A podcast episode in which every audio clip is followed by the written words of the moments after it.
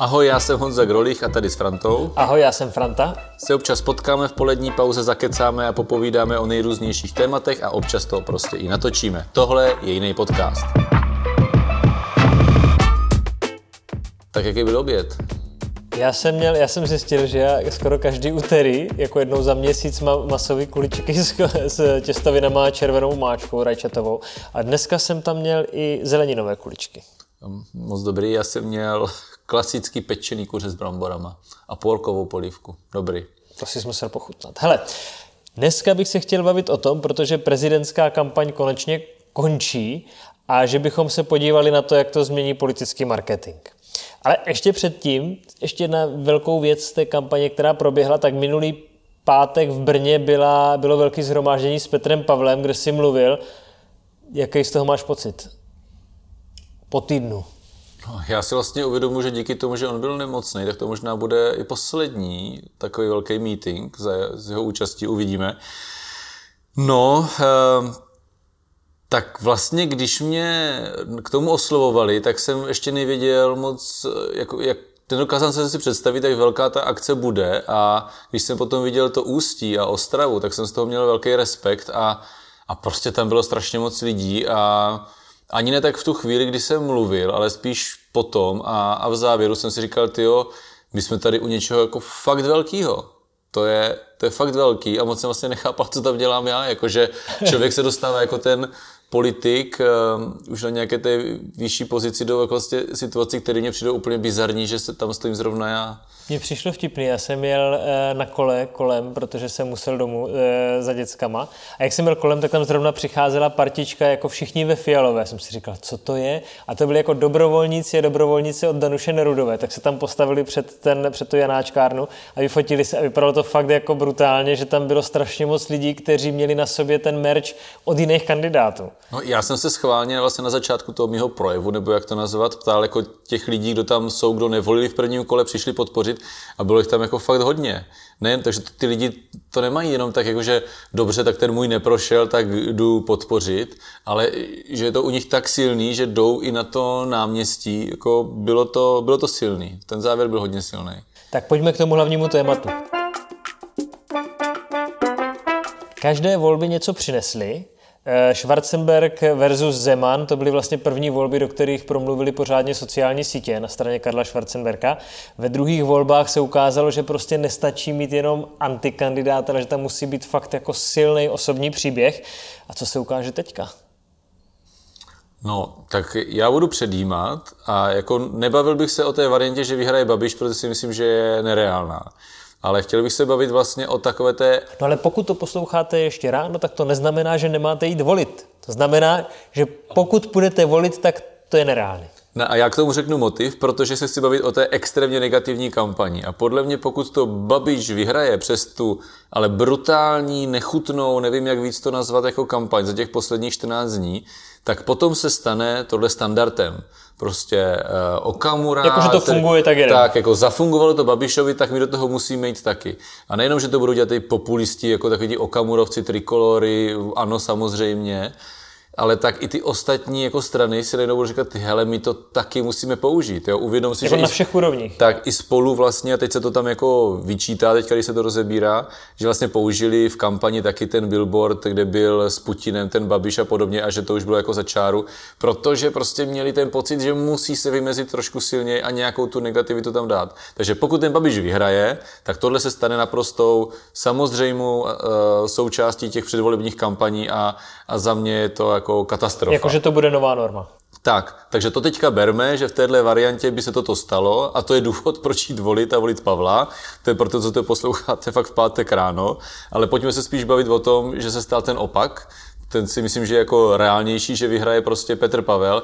A vlastně se ukáže, že ten Babiš rozjel tu negativitu a ten hnus do takové míry a už vlastně tím projevem hnedka po tom, po tom prvním kole, že ty lidi úplně znechutil a naopak sjednotil za tím Pavlem, protože to bylo moc.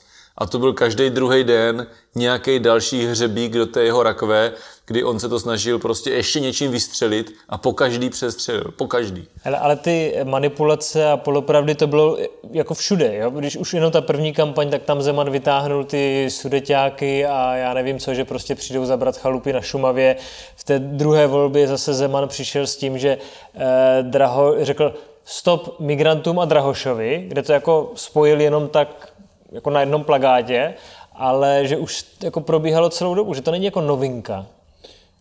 Určitě, všichni totiž i to říkali, že počkejte, druhý kolo bude ostrý, je tam Babiš, tak bude ostrý, ale všichni ti komentátoři říkají, uh, tak takhle ostrý jsme to ještě nečekali a uvidíme, co se stane v těch následujících dnech a ono každý druhý, třetí den se něco stane. Někdy plánovaně, někdy omylem, jako třeba to, že by neposlal eh, vojáky do, do Polska napadenýho. Já bych to řekl jinak. Já bych neřekl, že by neposlal vojáky. Já bych řekl, že by nepomohl Polsku nebo Slovensku, já nevím, nebo Maďarsku, kdyby ho napad, někdo napadl. To je jako fakt úplně něco jiného. Tak, ale to jsem chtěl říct, že to je vlastně, byly tam plánované kroky, ale tohle bylo naprosto neplánované. Tak ty si tweetoval, že, že mu dělali všichni hop na špek, že o tom začali psát. No, já si myslím, že on to neřekl úmyslně, aby mu skočili na špek, ale prostě to plácil tu blbost. Protože a má naučený. Jsem si... Říkej mír, válka ne, mír, on to má jednoduchý a vždycky, jak se něco řekne, tak on řekne, já jsem pro mír. Tak. Dobrý den, pane, dáte si tlačenku? Ne, já jsem pro mír. Tak a já vlastně druhý den všechny podcasty a tohle bylo to o tom, že vlastně o důvod, První týden byl o tom, že se mluvilo, ne, generál vás nevtáhne do války, protože prezident nemůže vtáhnout do války. A teď najednou se začalo řešit, ano, musíme jít do války, když bude napadený soused, musíme jít do války a, a prezident musí být pro to, aby jsme šli do války. Jak jsem říkal, toto prostě pro ty voliče je jako úplně to, co potřebují slyšet. Jo? Přece nás prezident může vtáhnout do války, když prostě na to zavelí v úvozovkách. Tak jsem si říkal, že to je špatně, aby to takhle silně a tak moc v tom veřejném prostoru zaznívalo. Jenom, že jsem, klidně řeknu to, že jsem to neodhadnul, že to bylo tak strašně silný, že to opravdu zaznamenali i v tom zahraničí a že i ten Babiš okamžitě pocítil, že to jde zase proti němu a zase to jenom ty lidi sjednocuje, protože už to zase přestřelil prostě. A tohle si myslím, že bylo nevědomky, že to nebylo plánované. Ale ukázala se tam ještě další věc, která mě přijde taky signifikantní v tom, jak on mluví v té kampani. A to je možná to, co do toho marketingu jako taky patří.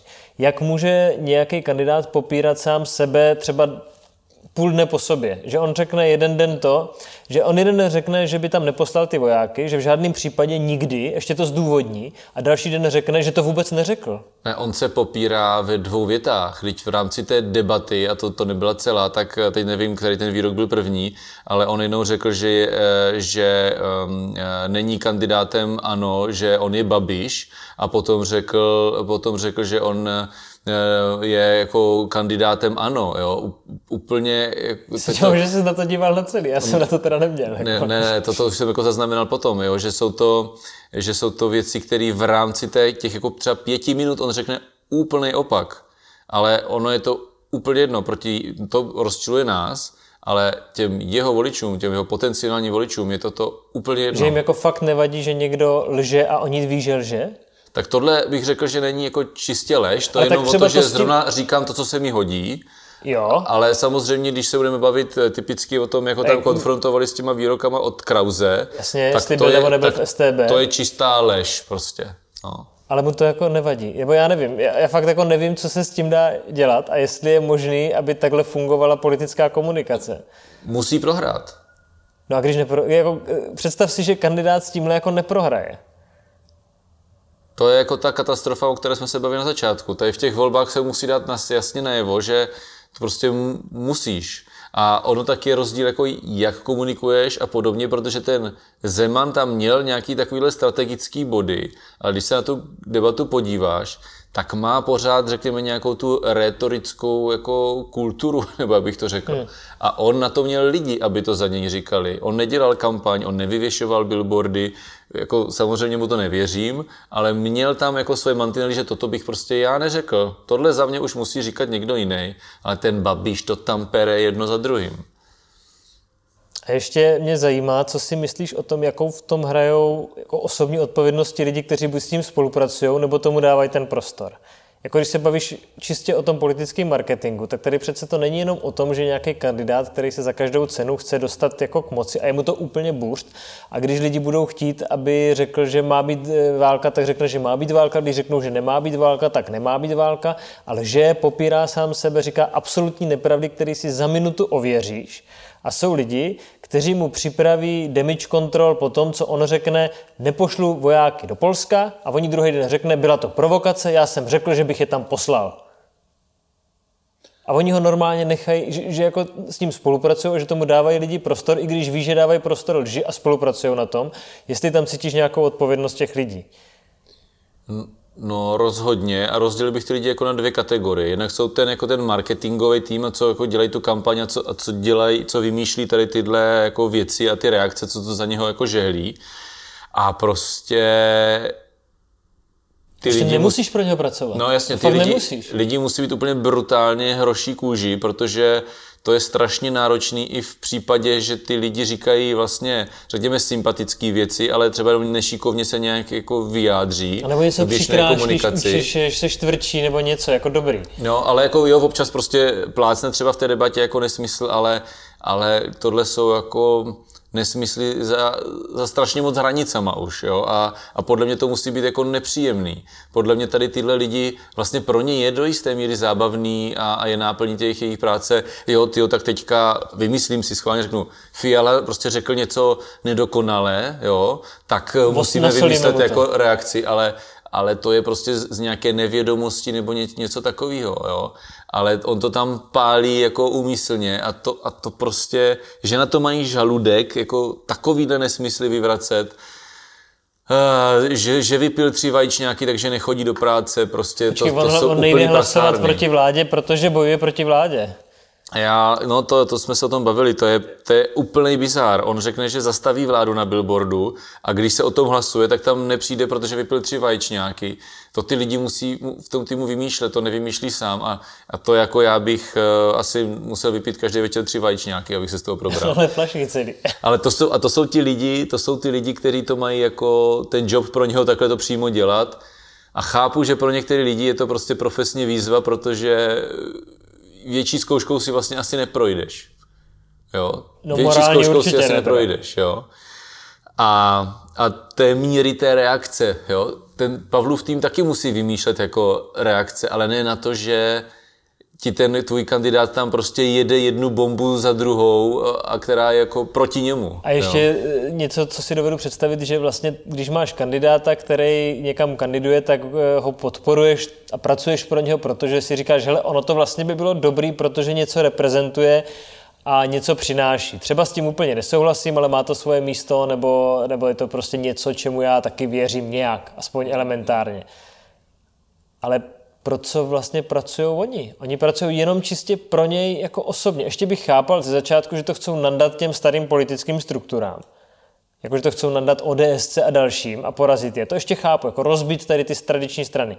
Ale teďka, jako no, pro já, co dělají? Já jediný argument, který jsem taky slyšel od těch lidí, co ho jako obhajujou, takže ho pořád vnímají jako toho manažera, který to zařídí. Jo, typicky, no, ale hele, jako prezident. Eh, no, prostě to je jedno, oni to nějak zase jako nevnímají v rámci které funkce, ale prostě, že kdyby, za, kdyby tady prostě byl Babiš a chyběl by Nurofen, tak on prostě sedne eh, do letadla, pojede do... A koupí, ho. a, a koupí to prostě. Pro on, tebe osobně. On kdyby měl vykoupit lékárny v Bangladeži, si vymyslím, vzít to prostě pod pažu dvě krabice a dovést to tady a položit to na stůl a říct, hele, tady to máte, maminky, a poslal to někam, prostě nějakým samoživitelkám. On by to prostě se, stálo by to třeba miliardu. No on by to nekoupil, on by prostě porušil nějakou dohodu, kterou máme a, zebral by to, protože mu je nějaká smlouva, to, Přesně, to vidět z toho, ale na to, to ty lidi oceňují. On by našel, to ty lidi oceňují, že on by našel řešení. Jako. Já s tím jako nesouhlasím, ale, ale toto chápu jako ten argument. Ale já jsem chtěl ještě zmínit ještě tu druhou skupinu lidí, která je důležitá, a to jsou ti členové ANO jo, kteří vlastně, eh, on kandiduje za to ano. Je předseda. Je předsedou té strany. Jako a je teď, majitel, co si budeme. A teď se, a teď jménem toho ano říká takovýhle šílený věci. On už je dál než SPD, jako nefakt dál než oni. Ne, to, je, to je úplná, úplná jako katastrofa. Už to prostě zaznělo, teď nemyslím jenom jako uh, Vondráka jako hejtmana Ostravského a primátora Ostravského Macuru, který se úplně nahlas vymezili, ale je to v tom ani jako Anu, je to cítit, že s tím jako dost z nich jako nesouhlasí. A jsem strašně zvědavý, co se stane, protože nemusíš být v té straně, když nesouhlasíš s takovýmhle eh, jako předsedou a s takovýmhle chováním jménem té strany. No to ne. A podle mě v normální straně, pokud Babiš prohraje, a zvlášť pokud to bude třeba, nevím, 55, 45 a víc, tak prostě by se měl svolat sjezd a hlasovat o tom, jestli bude Babiš dál předsedou nebo ne. Protože ta strana se úplně extrémně pohla během 14 dnů. Že už je to jiná strana než před, no, před měsícem. A přesně tak před 14 dny. A pokud ten Babiš by tohle jako v tom obstál a pořád by za ním stála většina to Ana, tak já bych čekal, že opravdu tady, já nevím, 20% jako lidí to položí, tu stranickou knížku. No to jsem zvědavý. Já jsem taky na to strašně zvědavý, ale toto by mělo být jako podle mě naprosto přirozený, jak by měla fungovat politická strana. A já si myslím, Normálně. že se to jako absolutně nemá šanci stát, protože si prostě vybral lidi, kteří bez něj budou se vrátit jako zpátky do svého jako šedivého podprůměru. Tomu rozumím, ale potom si ty lidi musí uvědomit, že bude, jak se teďka říká, že Babiš je zlo a potvrzuje to, to je prostě katastrofa, tak pokud takhle bude jednat dál, tak ty lidi jako se pod to podepisujou a, a za mě bude naprosto korektní říkat, hele, seš v ANO, který se reprezentuje takovouhle politikou, tak sorry, ale seš zlo. Prostě, prostě ne. Teďka to, no. já osobně, pokud se v tom s ANO nic nestane, tak jsem nechtěl spolupracovat s ANO, ale teď se to posouvá úplně jako mnohem, mnohem dál. To prostě není možný teďka legitimně spolupracovat s ANO. Pokud se v tom ANO nic nestane. Pokud si neřeknou, že Babiš není ANO, ale to musí jako nějak hodně zaznít. No, jsem zvědavý, co se uvnitř stane. A pokud ne, tak je to, tak je to strana, a tak je to strana jednoho člověka, úplně jednoznačně. A pokud v tom ty lidi budou jako zůstávat a on opravdu přejme tuhle retoriku, tak je to velký špatný. A prostě to podepisujou a musí si uvědomit, že to bude mít jako nějaký následky vůči ním, jako těm jednotlivým politikům. No, jsem zvědavý. Každopádně dneska od dvou hodin v pátek a v sobotu do dvou hodin eh, se může volit, tak se dá ukázat, jestli ta kampaň založená na těchto věcech funguje nebo ne. No ale hlavně si to, co to děláš? Fotím bíril, mám ještě jenom jednu minutu na to. No hlavně si to eh, doma kvůli tomu nepodělejte, jako eh, tím myslím. Hlavně se kvůli tomu doma nedohádejte tak, že byste spolu nebyli schopni mluvit, za to vám to nestojí. Přesně tak, já se přiznám, že mám taky v rodině lidi, kteří volí Babiše, vím, že je nezlomím a tak to nemá smysl se o tom prostě bavit. Jako rodinný, přátelský vztahy, jako nemá smysl se tím jako nechat eh, rozhodit. Máme jenom pár dnů, vy už, eh, co to posloucháte, už jenom den před sebou a potom se to zase jako uklidní a to za to nestojí. Tak se mějte hezky a ahoj. A, a nazdar v lepších časech.